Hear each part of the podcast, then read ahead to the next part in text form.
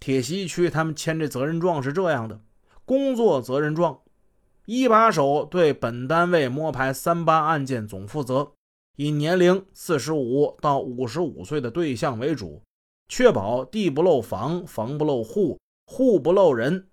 因工作不到位漏掉犯罪分子或者贻误战机，要承担责任。再往下看，单位负责人冒号后边留着空，这个位置留着就是给各家派出所所长留的。再往后呢，写的是主管局长，也是冒号，主管局长这得签字，单位负责人所长也得签字。王云阁和刑警大队大队长陈强等人再次详细听取了兴华派出所有关线索情况的介绍。他们分析认为，那几个嫌疑人的情况与已经掌握的三八川案犯罪团伙的成员情况非常相似，此线索具有很大价值，应该立即开展工作。这时已经快到晚上五点了，正是准备下班回家的时间。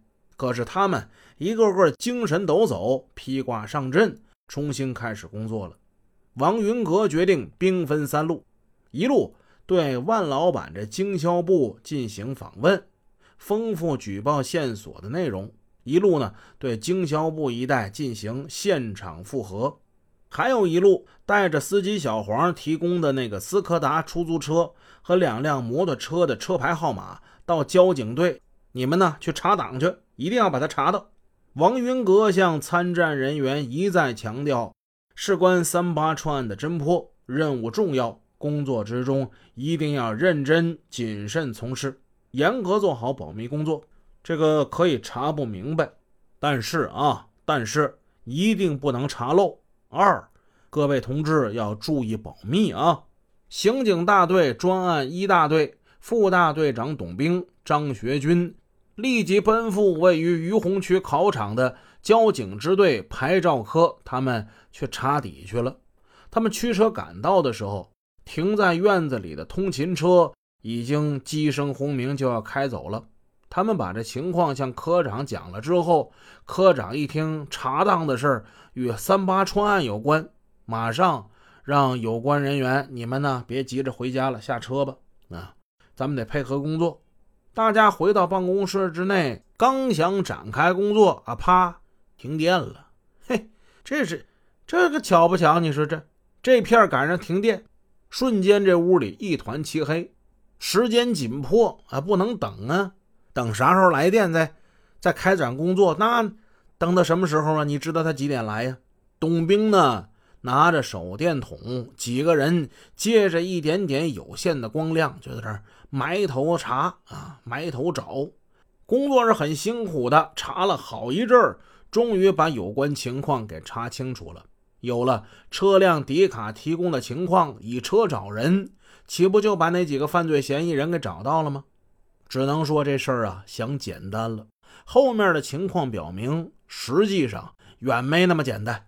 底卡上注明那辆车牌号码为辽 AE 四七二九的白色斯柯达出租车，属于东北输电设备集团安达出租汽车公司。他们多方打听，就来到安达出租汽车公司了。一位女经理接待他们，听说他们要找那辆斯柯达的出租车，还有司机。这女经理调档一查，呃，警察同志啊，这个出租车。公司已经没有了，这车已经转手了，转手了，转转到哪儿去了？我们已经给转到金都公司去了。没想到兴冲冲而来，却碰到一种不利的情况。董兵、张学军可给他们急坏了。他们辗转打听，用传呼找到了金都出租汽车公司的法人代表，让他提供开白色斯柯达的徐姓司机的住宅电话，还有 BP 机号码。有了住宅电话号码，应该可以查到电话登记人的住址啊。